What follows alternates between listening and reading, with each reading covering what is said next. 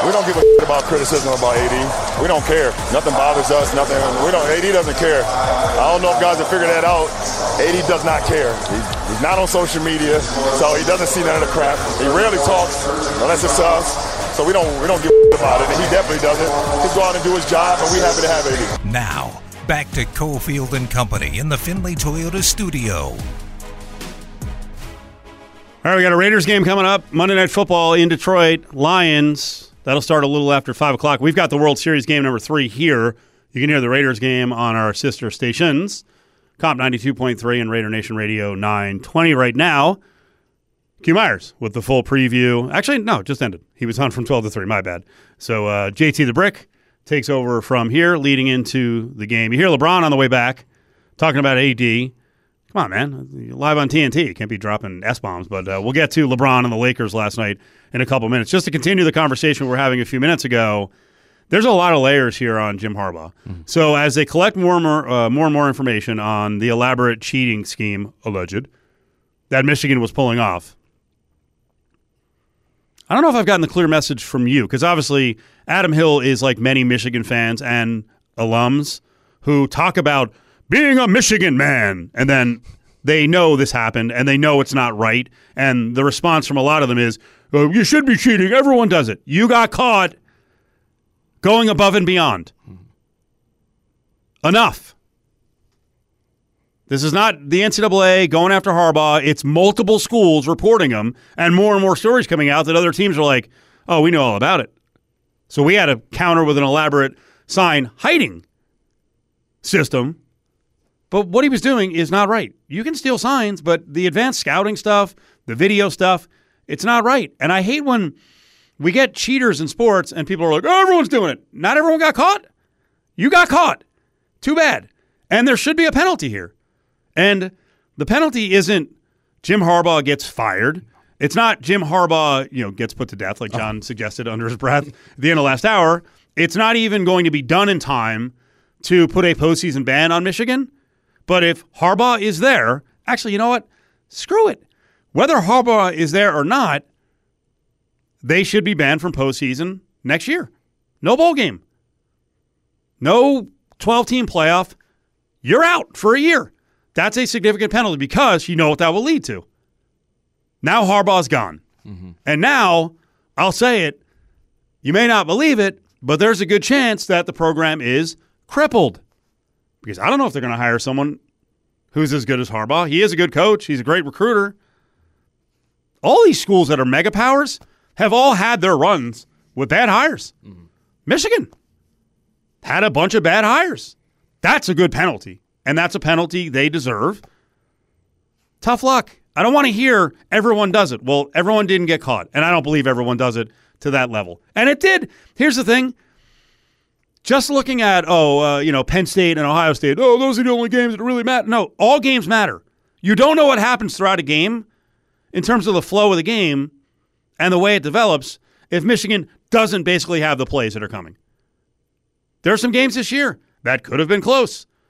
Listen Michigan is 10 levels above anyone else UNLV has played but it is kind of strange and Michigan is damn good up front like seven rotational defensive linemen. They were tough but it is kind of strange that UNLV has popped off like 193 game on the ground, and that game, they I think the total number was like 85.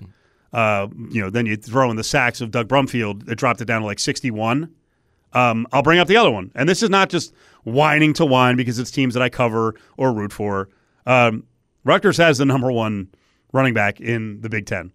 They're another team that's averaging about 170 yards a game on the ground. Nothing. Like you watch those games, Nothing. No room. Snuffage the whole game. Even against two touchdown and three touchdown inferior squads, it matters when you have the plays. It just does. And yet we've got all these people, and mostly anonymous, up on social media who are like, "Oh, it doesn't matter." I mean, I've even heard, you know, I listen to Gottlieb a lot, and Gottlieb's like, oh, you know, no big deal. Like, come on, dude, you played high level sports. There's advanced scouting, and then there's over the top knowing the other team's playbook. It's out of control. You feel very passionate about this, I can tell. I will say the problem with something like this is I don't think there's a very effective way to punish only because when you get to a certain point, punishments will mean nothing to you. So, hmm. like to your point about like, hey, you know, next year bowl ban, all that. The way his roster is set up, next year was set to be kind of a down year anyway. Like he's got a lot of guys graduating, a lot of guys are heading off. What? Come on.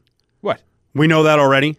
No, I'm talking about like if you look at the class of like a lot of his productive players, guys are going to go off to the NFL. Guys are graduating. McCarthy could be gone. John, Like, can they can they go into the portal and augment? yeah. How big is a quarterback that's- in you- college football? But you're, you're yeah, Let's start making a list now of available quarterbacks on the transfer market. They could go and get someone equal to JJ McCarthy Yeah. and be at the same level or better. Okay, you, but you're proving my point. I don't like. I'm not saying next year was going to be a six win thing. What I'm saying is next year was going to be a whole bunch of different faces.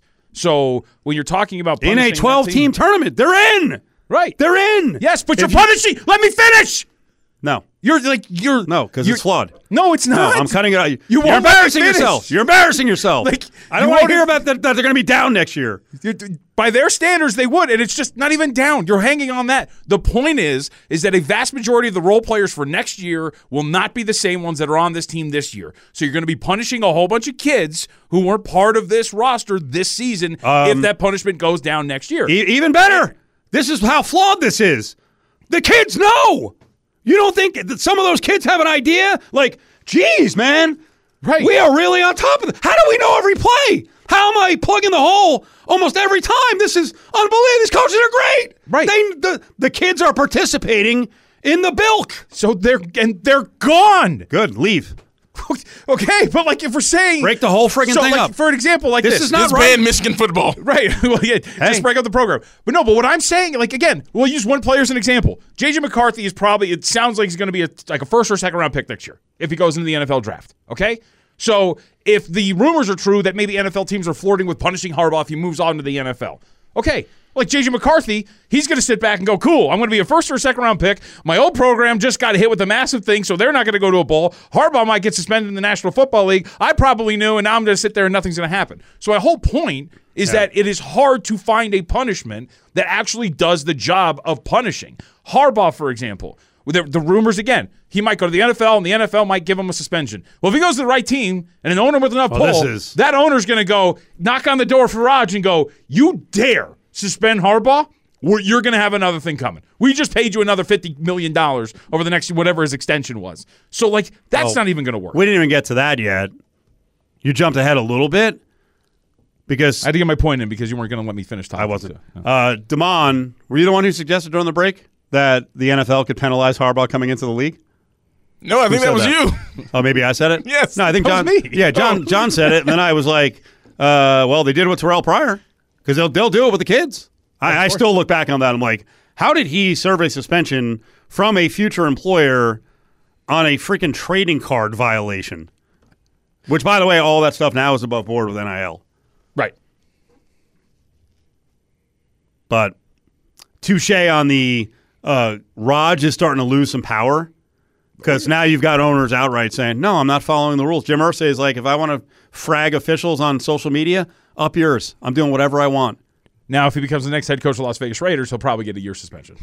We did get a text, and you can text us at 69187 keyword ESPN. Cancel the rest of Michigan football season. Forfeit every game left. Well, I don't think you're going to have the proof in place in time. Right. But it, it I mean, that would be meaningful, but they're not going to have it in time. And then at that point, boy, that would be Armageddon. So chaotic. Who would step in to defend Michigan? Would it be Greg Sankey from the SEC, who really is the commissioner of college football? No, why would he? Because then he can get two SEC programs in. Right? He'd, he'd lay back. Right. Why would he? Opens the door for Alabama. It's shameful. Harbaugh shameful. I don't disagree with that premise, by the way. He's a charlatan. Like I, I completely agree with the like you can't like point and say everybody's doing it. Yeah, it's still cheating. And if you get caught, you were just dumb enough to get caught. Mm-hmm. Like the fact that there's photos of the have you seen the pictures of the guy on the sideline with the pictures of like guys like in different poses? Mm-hmm. Like they know. Of course they do. I understand I, I completely agree with if you get caught, you get punished. But you I shouldn't like be caught. in the future. I'm sorry, I was cutting you off, but in the future, because you are that will be the freaking party line across sports talk radio and social media. Oh, the kids are getting penalized. Now I don't know how you prove every kid knows about the scheme, Well, hold it. Let me ask but they you. have to realize what they're benefiting from going back a couple of years now. Sure. So what okay, let's say I know. What do you want me to do? like, what do you want me to do? You want me to just be like, you know what, coach? I'm not doing this. And like, My point is, they're, leave? but my point is, they're not completely innocent. You're right. I don't think they have to like stand up and turn them in or go, "Hey, this isn't right for me. I'm going to transfer." you probably I won't can't believe be part this. of this. What if there's legitimately kids on the th- team who are just like, man, I really don't like doing this. But like, what do you want them to do? They're a There cog in a be some. machine. There might be some. Uh, kids speak out a lot more than they used to. DJ McCarthy's probably like, this is so uncomfortable. Would if if JJ McCarthy knew all about it and participated and actually helped them in perfecting it, That'd be great. would that dissuade you? If you're an NFL organization, or will you actually be more encouraged? Like this guy will do anything to win, I'll take him and put him on the top. right? Of He goes top, top of of my the board. board. Caleb Williams wouldn't do it. JJ McCarthy's going above him. Drake Maywood, he's going above him too. I'll take the cheaters any day. This is such a great story. It really is. I mean, it is. And I don't think I in the end I don't know what they're going to be able to pin on them. Um, and it is it's very complicated because Harbaugh we think has an out. But by the way, that's also not guaranteed. Jim Harbaugh is a weirdo, and the Vikings found out last year. Well, we you know we'll mention this a couple times uh, as all these rumors are going to pick up about him leaving for the NFL again. He approached the Vikings like, "Yeah, thanks, thanks for the job. I'll come in for my coronation." Like it's an interview. I think I think MD got turned off by him because they were. I think Harbaugh's side was leaking stuff about the Raiders, and it's like, no, not getting strong armed by this guy a couple years back. By the way, I didn't mean MD. I didn't mean that as a shot at you. I meant that you were a disrespected owner when I said that if Harbaugh was going to be your head coach, he'd get like a year suspension. Oh, it's a great joke. I mean, uh, would it shock? I mean, No, would it shock you? it. No. Right? Um, can I say we might we might get an inkling as to how the powers in college football that be at least view about what's going on? You know, tomorrow's the first college football playoff rankings, so it'll be interesting to see if the committee does anything in terms of punishing a team that is largely considered to be either number one or number two, depending on how you look at their resume. By the way, Harbaugh's pissed that UNLV lost that game. Strength of schedule. Mm. He was probably sitting there like, Seneca, come on! Hold on to the ball! I doubt he was paying attention. I think he's got more on his plate. Arguably the, what, second best win on their schedule? UNLV? Rutgers, too? Are those the only two bowl eligible teams that they played? Uh, I think Nebraska is flirting with bowl eligibility. I think they might be up there. Nebraska had four wins. Yeah, something like that. Good for you and all that. See, see? It's been a been a hell of a run so That's far That's right. with the schedule. It's my favorite thing about Michigan t- uh, Twitter. UNLV trends on Twitter a lot, but it's not out here in Las Vegas. It's in Michigan where people constantly defend Michigan's schedule by pointing to, see, UNLV, they're doing they're doing really well, and we crushed them. On the way back, let's break down the uh, UNLV loss a little bit more. Uh, Fresno State turns out the winner. UNLV was on the doorstep a couple times in the fourth quarter and had a rough third quarter. But uh, Alex Faust was on the call of the game with uh, Petros Papadakis. So we'll bring in Alex to uh, give us his impression of what he saw with the Rebel football program.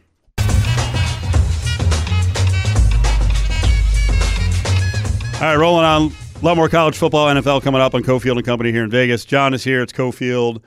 Damon as well. Uh, great voice of sports across the entire spectrum is Alex Faust. He was on the UNLV game against Fresno State. How are you, sir? I'm good. How are you guys doing? Uh, we're good. We were just yelling at each other at Sports Talk Radio, but uh, um, I don't want to get you in trouble in the future for assignments, but uh, I'm quite irked with where uh, we are with this Michigan investigation. I think it's a big violation. I think there should be heavy penalties. What do you think? What do you think of this whole thing? If a coach did have advanced scouting to the point where they know the plays of the opposition, how bad a violation is it? I I mean, I'm I'm gonna sound like a real nut job here, but um, I actually think like you know, you, you think about it. Anybody in the stands with a cell phone could be filming any sideline if they really wanted to. Um, the fact that a team paid to have somebody out there, I mean, if you think about it in the pro ranks, I mean, you know, there, there's there, there are limitations, obviously, for going with uh, you know going outside of the bounds of the you know where you're allowed to go in a stadium, let's say, or have video equipment. But man, I mean, like, I, I just don't see how this is that huge a deal to do. I, I, I may be completely crazy off the reservation here. I'm just looking at it like, I mean, anybody could, you know, if you're watching a TV broadcast back on all 22, um, you're going to get some of the same information. So I'm, I'm struggling to find out how it's giving them that big of an advantage to the point where everybody is raising their hands in, in some sort of calamity. I think we need to be given evidence where we see what the spying led to, and I'd actually like to hear calls on the field where Michigan knew the plays because I there's a couple games I paid attention to real closely, like the UNLV game where uh, they were stymied a bit. I know there was a talent gap, but they were stymied a bit on some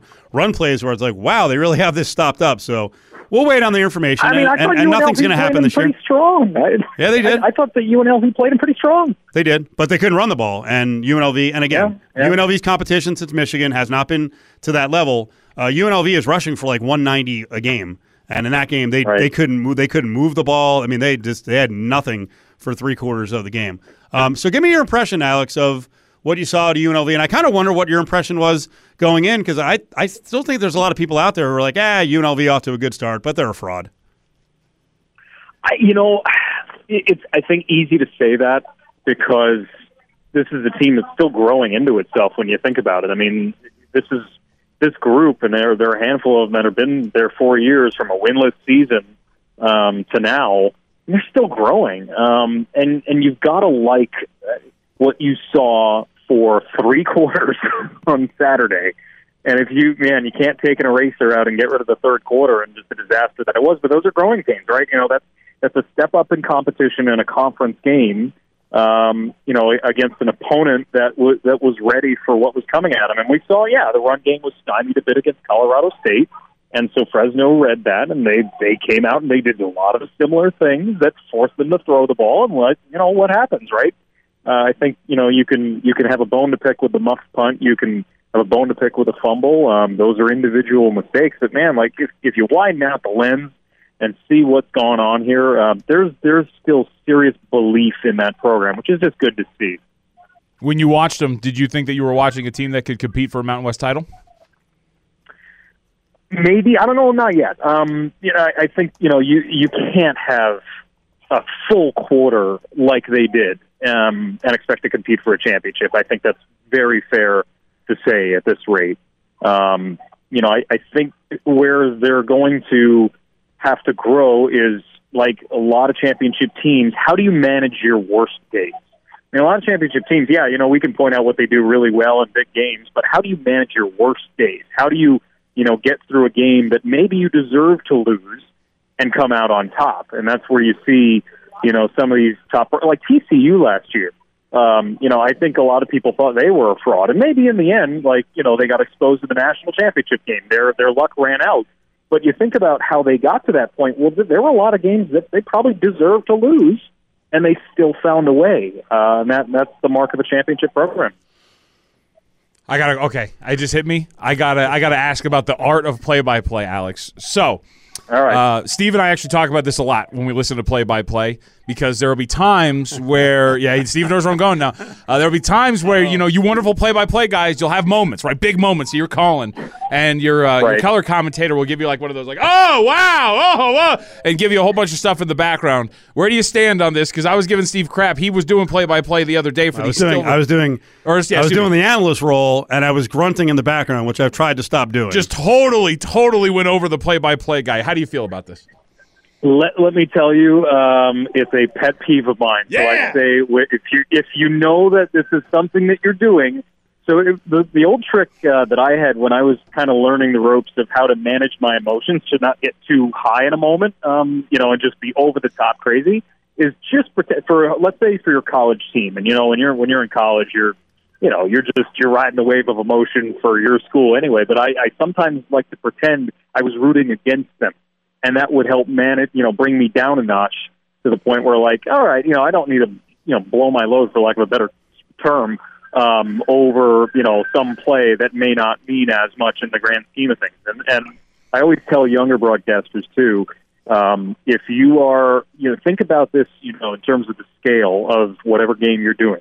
If it's Game Seven, World Series walk off home run, okay, go crazy, folks. But in between, yeah, you probably have you know a scale of zero to ten how crazy you need to get. So I would say from from you know the analyst standpoint, yes, it's a pet peeve, but we we all get emotional, right? If it's Yeah. if it's truly worthwhile, go for it. The worst part is I've been doing sports talk for 28 years, and throughout my career on shows, I've played bites and screamed about the color voice. Going over play by play. And then I start doing a couple years ago the local analyst role for UNLV football on non national games. And John catches it. He's like, oh, you hypocrite. And Alex, the best part was it was like so it was a big play downfield. It- It was like a big catch on the left sideline. But the worst part was he lets out like a wow after like an innocuous stiff arm that put him in the end. It wasn't even Right. at the best part of the play. Got excited. Yeah. So Petros Petros had one with me uh, uh, last year. Jayden de Laura just he it was absolutely ridiculous. Like I think he scrambled for 20 yards, avoided two sacks on a play, chucked it 40 yards downfield, and then it was intercepted. And, and all the while Petros like on the second time that he avoids the sack, it let out a little wow. And it was only because, like, what is this guy still doing? Just, just get, let the play go, throw it away, like you're about to throw a pick, and he, he wound up doing it. So it was about that. Um, but yeah, I hate. You know what? It's sports. It's fun. It's supposed to be fun. I love hearing, in a, you know, when we get to the end of the year, you know, hometown calls and a championship game. I love hearing the emotion out of the the local guys. So if you're a local guy, I think you get a pass in my book. If you're doing that on a national game, eh, okay, we, we're gonna have to have Right. It's, it's local. It's lo- we don't have the audio, do we?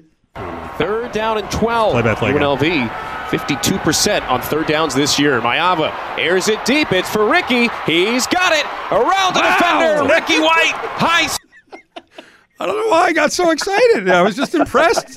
It was a good play. That's great. Yep. Uh, Alex Faust was one of the voices of uh, uh, NHL on TNT, FS1. He was on the UNLV Fresno State game. Um, you know, I was trying to look up your whole log of games you've done this year. Had you done any other Mountain West Conference games throughout the year? We did a couple early in the season. I think that was the first conference, like legit conference Okay. game that we did. Who's Um, uh, but who? earlier in the year. Keep going. Sorry, go ahead. No, I was going to Oh, say no. I was going to say early in the year we did we did Fresno State.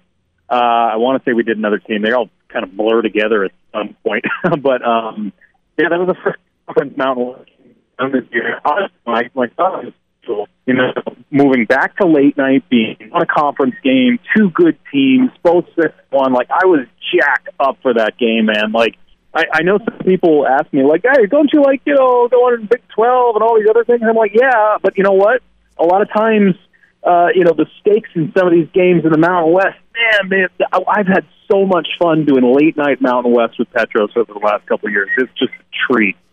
You know, glass half full. The fact that the uh, Pac-12 is going away, this could be the window, and it's a very important window around the country that the Mountain West, maybe plus Washington State and Oregon State, can kind of take over moving forward.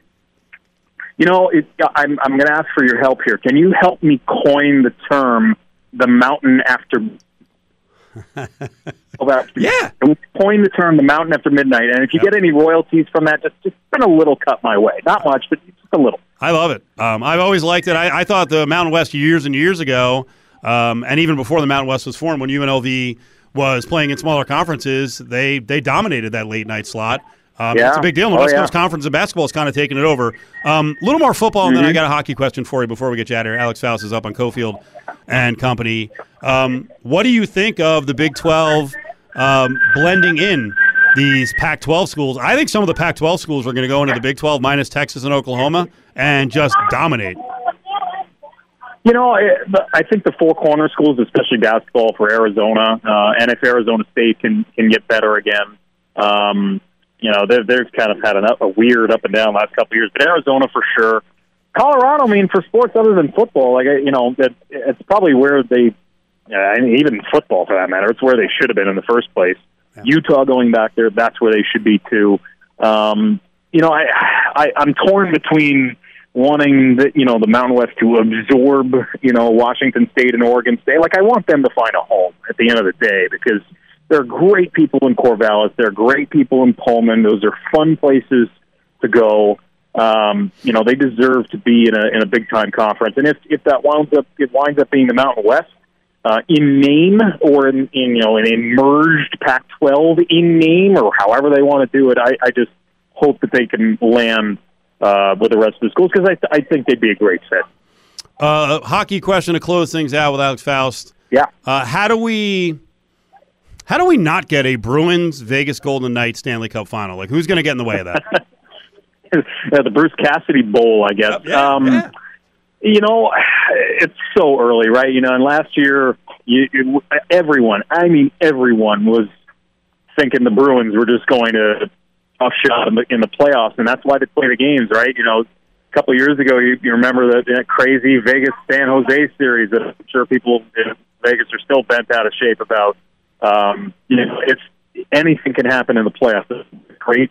I think we're starting to get used to the fact that in baseball, like we have these crazy, wild upsets that nobody sees coming. It's, it's commonplace in the first round of the Stanley Cup playoffs. It's just uh, it's something to get used to over there. But man, uh, Vegas, heck of a start. I mean, even without Pietrangelo for a little bit, um, I think the Bruins right now are, are, you know, you give them a little bit of an edge. Just I think the goaltending's a bit stronger. But man, Cassidy's defensive system, they are playing just as well as they did last year. That's for sure. And you're on BYU in West Virginia this week. Yes, sir. What do you think will happen in that one? BYU got kind of whacked by Texas. Texas is better than West Virginia. They, they are a frustrating team. I, I cannot lie. I you know I, I look at BYU and I say this team should be better.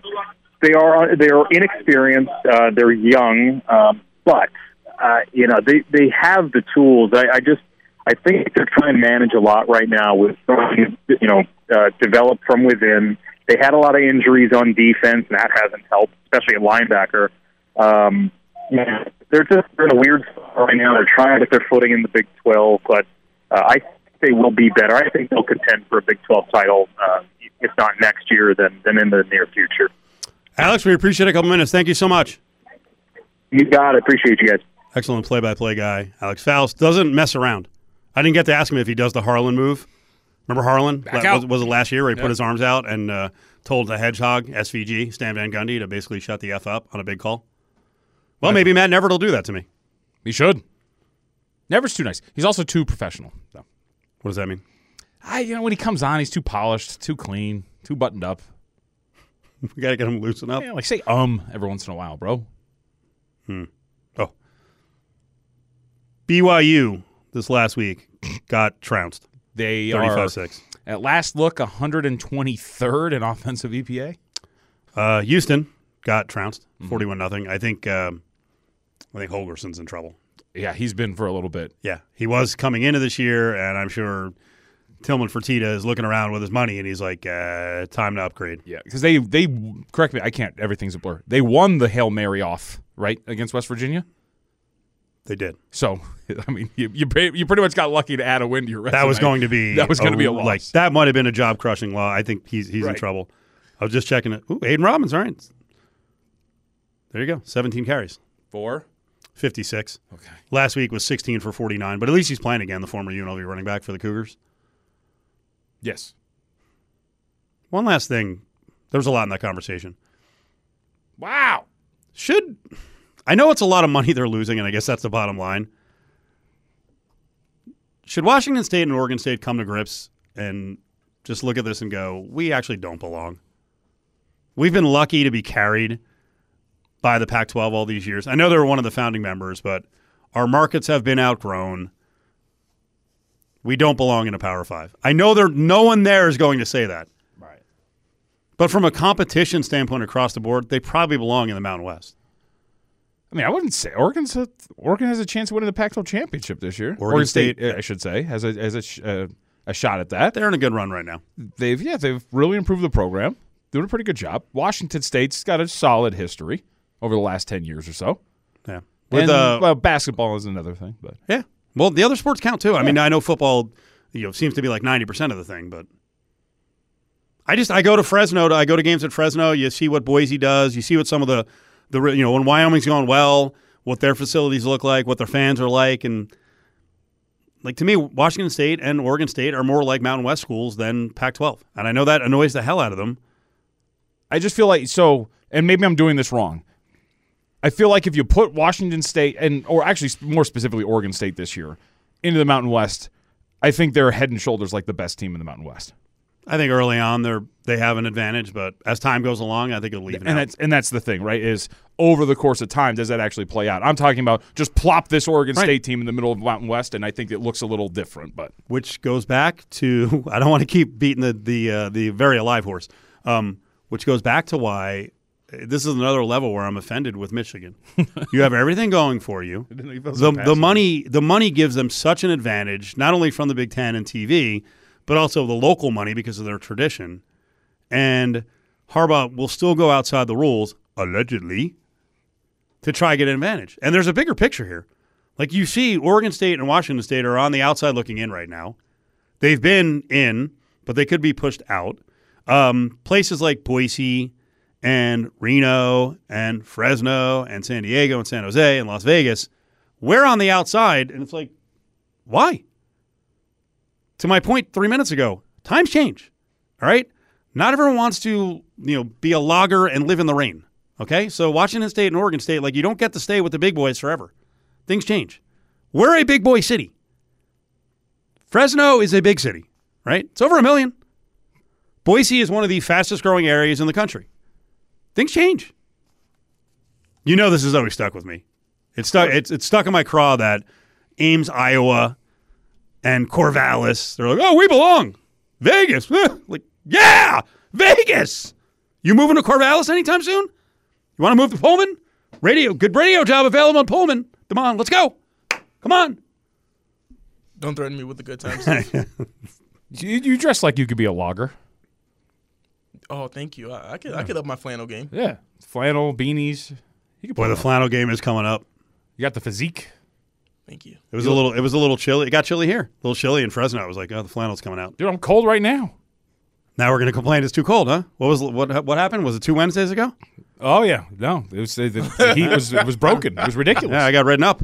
Got written up by HR. Good, Your guy is complaining about the air conditioning. good. Good. Just just because it's cold now doesn't make it a fact that I was dying two weeks ago that they wouldn't fix it. Now, back to Cofield and Company in the Findlay Toyota studio on ESPN Las Vegas.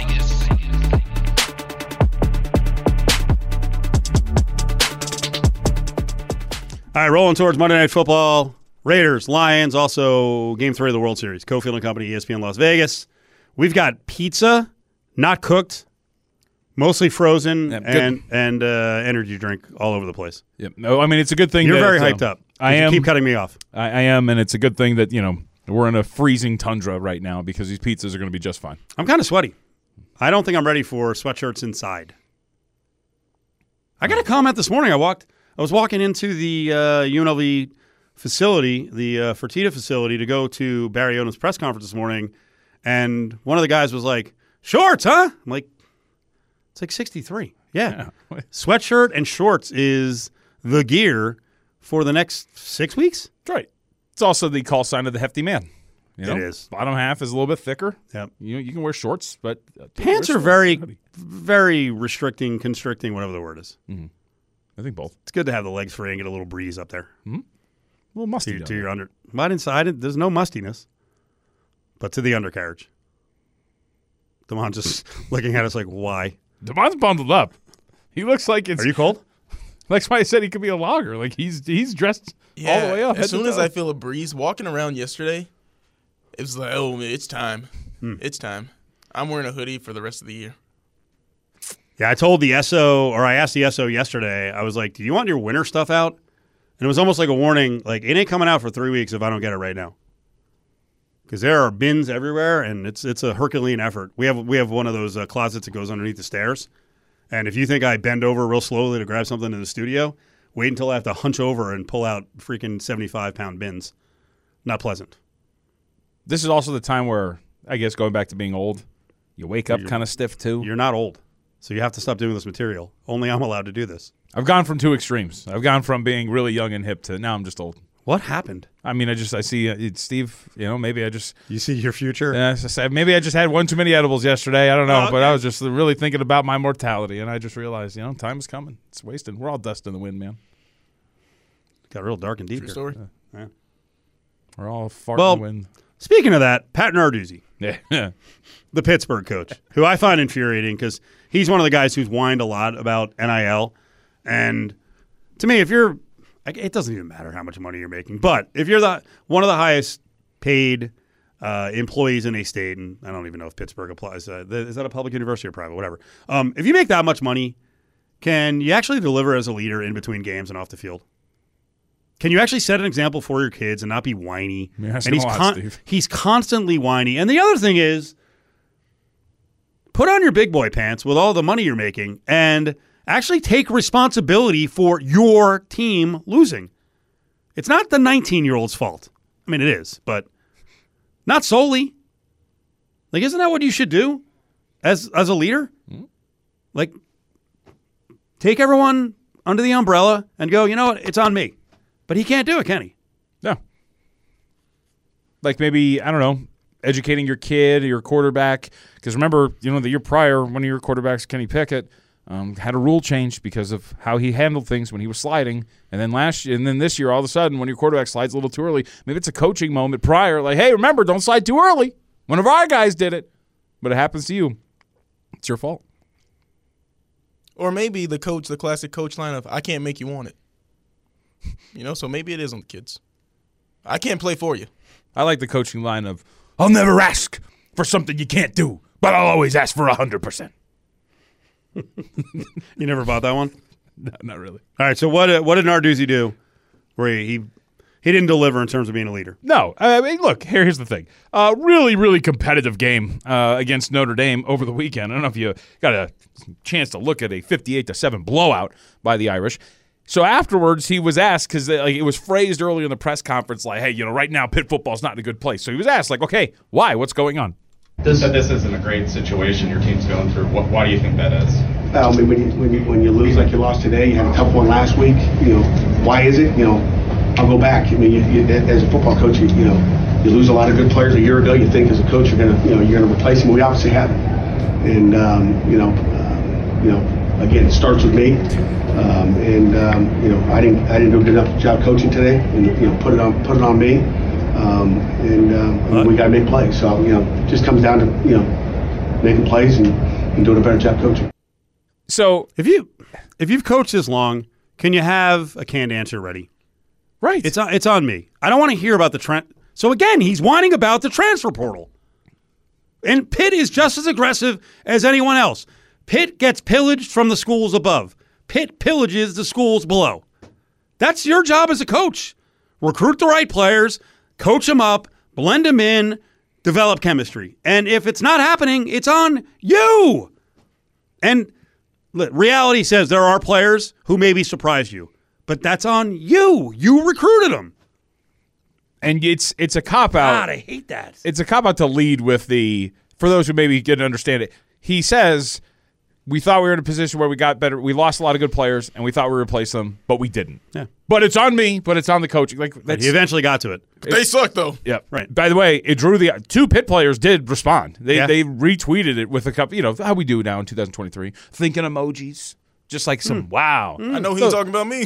Those tweets were since deleted, but I mean that's the point. Like how even if you follow that up with it's on me, no, like that's not that's not leadership to immediately go to that. You can have conversations behind the scenes, you can do that whatever it is, but to to answer that question immediately with no, we thought we got good players, I don't know. But hey, it's on me. If he call, if he, I'm sorry, if he calls those two kids in who tweeted, what does he say to them? no, seriously. Like, what are you doing? We're doing what you did, Coach. What do you mean? What are we doing? What are you doing? Where did I learn it? From you. You're a low character, so we're a low character. I like that. That's a good line. Where did you learn how to do that? Yeah. Fun watching you. Uh, It's a PSA from you. but can you imagine that? Yes. How, how dare you guys put those tweets up? You started it. I mean, I, I, I look around like, are you? Are, we- is this a real conversation we're having right now? I, I, it's leadership. That's it's one of the things that, and you can. A lot of people say like, oh, they're making money. Not, no, that's just that's not how it works. You can't do that. You don't do it. You don't even see it on the professional level where guys are making millions of dollars. because the, the players will say something. Of course. They will come out publicly and, and frag a coach. Um, Barry Odom today talking about the turnovers and the effort not being good enough. At times, the execution. Here he is at his press conference. we weren't able enough. I was not able enough to get them in position to go make enough plays down the stretch to beat a really good team. And I, you know, I think Fresno is a good team. Their record is what it is for a reason. They're well coached. There you go. and it's all Santa Mc- No, he didn't say that. No, No. oh, interesting. Okay. No. He said we, and then he said I, me. Not hard. Not hard. I This I show agree. this show today has gone off the rails because of me. Because of my lack of focus. I mean, I wasn't going to say it. Well, last break I was lamenting it heavily, beating myself up. I had a chance to sit down with Cam Oliver uh, a little earlier today. We'll get to that on the way back, and he's going to talk about uh, the effort in a loss. Which you know what? In the past, UNLV losing close at Fresno. Ah, good job, good effort. I don't think that's the case anymore with this team. I, I think they're really annoyed they lost that game. You know, during the break, we were just talking about how bad, well, how little confidence some coaches have in backup quarterbacks around the National Football League. And I, I still believe that the Giants did that on purpose. They know where they are and who they are, and they're trying to get a top 10 pick. So, but that's embarrassing for the league. It's embarrassing for Giants fans that they have a quarterback on the roster in DeVito in a tight game, and they won't let him throw the freaking ball, which brings me to, and this should be right up your alley. How many NFL fans will one they don't watch the NBA, but they have that party line like back in my day, the NBA, this, that, and the other. Yeah, it's better now than it's ever been. There's more players around the world who are qualified to play in the NBA, and you see it. It's an international league, so in turn, the league is better. The mm-hmm. talent is deeper. It's better than it's ever been. But those same fans will go out and pay to watch Tommy DeVito hand it off on third and nine repeatedly. In the rain. Right. Oh, the NBA back in my day in the '80s much better. No, it wasn't. the quality of play was not. And you you watch. I'm not an NBA viewer like you are. You do this, you know, every day of the week. And, And, and at one point, early to watch Pistons and uh, Hornets rerun. well, I was I was watching Rockets. I was actually interested in the Rockets roster because I know they're building against the Warriors, and they wound up losing. But at one point, I sent over to you. I was like, Shangoon, right? Like people, most people don't know who the hell that is. He's a 21 year old big. Is he Turkish? I think so. Yeah, Alperen Şengün. The the skill level is ridiculous. Yep. Now, they wound up getting lit up in the end, and Steph Curry had it for Dillon Brooks. So good. kind of beat the hell out of him physically and mentally. Uh, they wound up winning. Lakers last night. We know the Kings are good. They're good. And another dramatic game that goes to overtime. Uh, LeBron has to play upwards of 40 minutes. As I was watching, a lot of the same the same themes came back from the playoffs with the Lakers. Now, some of the new players they got either didn't play down the stretch, like Chris Wood, or didn't play well. They should be a better team this year, right? Like in situations like that, they don't have more options. So I don't know. Only in that when I was doing my prep, like prep for the season, when you looked at the Lakers, and I we, for those who maybe don't remember, if, you listen, to the, we, we, I talked to Jovan Buha at Summer League, and one of the things, and he covers the Lakers for the Athletic. One of the things that I had brought up to him, which he echoed, was if you really look at the guys that they re-signed or brought in, one of the things the Lakers were supposed to try to do in this offseason was get more shooting to help out the spacing. Gabe Vincent's a career 33% three point shooter. Rui Hachimura is not a guy who shot 45% from three in the playoffs. He is a sub 34% three point shooter for his career. You look around the roster, there were guys who they were bringing in, like those two. Austin Reaves, it's a small sample size. We don't know if he's going to be a consistent shooter. I think he's developing as one, but we don't know what's going to happen eventually. But there are guys that you're bringing in, and you were going, yep, that's small sample size. We think that's going to carry over. And really, the only guy that you can trust is Taurean Prince, and they are. They're giving him the green light. They're letting him just He shoot. took a lot of shots Yeah, yesterday. He's Played a lot of minutes, too. and he's there. He's arguably one of their best shooters. But I think that there's a, just a reality where this team is a similar version of a team that they were last year, which is poor spacing, not a lot of shooting, and heavily reliant on LeBron James to get the job done. And you can sit there and say, well, they made it to the Western Conference Finals. Well, they did, but they also played a Grizzlies team that were beat the hell and missing multiple key guys. Mm-hmm. They were playing a Warriors team that, yes, they beat them, but was small in stature. They matched up well with them, were just done with a seven game series against a very good Kings team. There's a reality in a much better Western Conference this year that that team, probably maybe a top six seed, but doesn't make that run. So I think there's we're looking at a team that's kind of exactly what they were a season ago. So they're fine. They're good. They're a top six potential squad. Maybe home court is going to be there if LeBron's healthy, but I don't know how much better they really are. I don't like watching D'Angelo Russell play basketball. Why not? Did you see the clip from the other day where LeBron's telling him, "Hey, man, I'm gonna be wide open at the elbow. Like it's really working. You got to give it to me." And then literally the next play, they show it. D'Angelo, he's on the elbow and he's like, "Nah, he's a step back three. I got this." And misses. It's just a constant over penetration. You just that's one of the Just worst plays bad in basketball. decisions. You you drive with no mission, and you don't know where you're going to go once you get there. Happens and yet, all the time. he's one of those guys, and lots of organizations have these dudes that there is a faction that loves him, and there's a constant fight about him But he- amongst the fans. But here's the thing, like we're talking about, but you need him out. Who else? Because he's because he shoots. Because in again in his career, he's like a 36 percent career three point shooter. But you need him out there because if you're running with anybody else who can't really shoot, then all of a sudden like your spacing is awful, and you don't have to play out on guys. Like there's a reason why he's out there, and he the other part that I guess maybe Lakers fans really don't want to talk about. You got to play him too because what if you want to ship him off at the deadline? You got to make sure that he's actually in good form and, and worth something. Well, speaking of the deadline, it's coming up in the NFL, and I think teams, uh, organizations have a chance to alter their future in a positive way. There's got to be some big moves made tomorrow.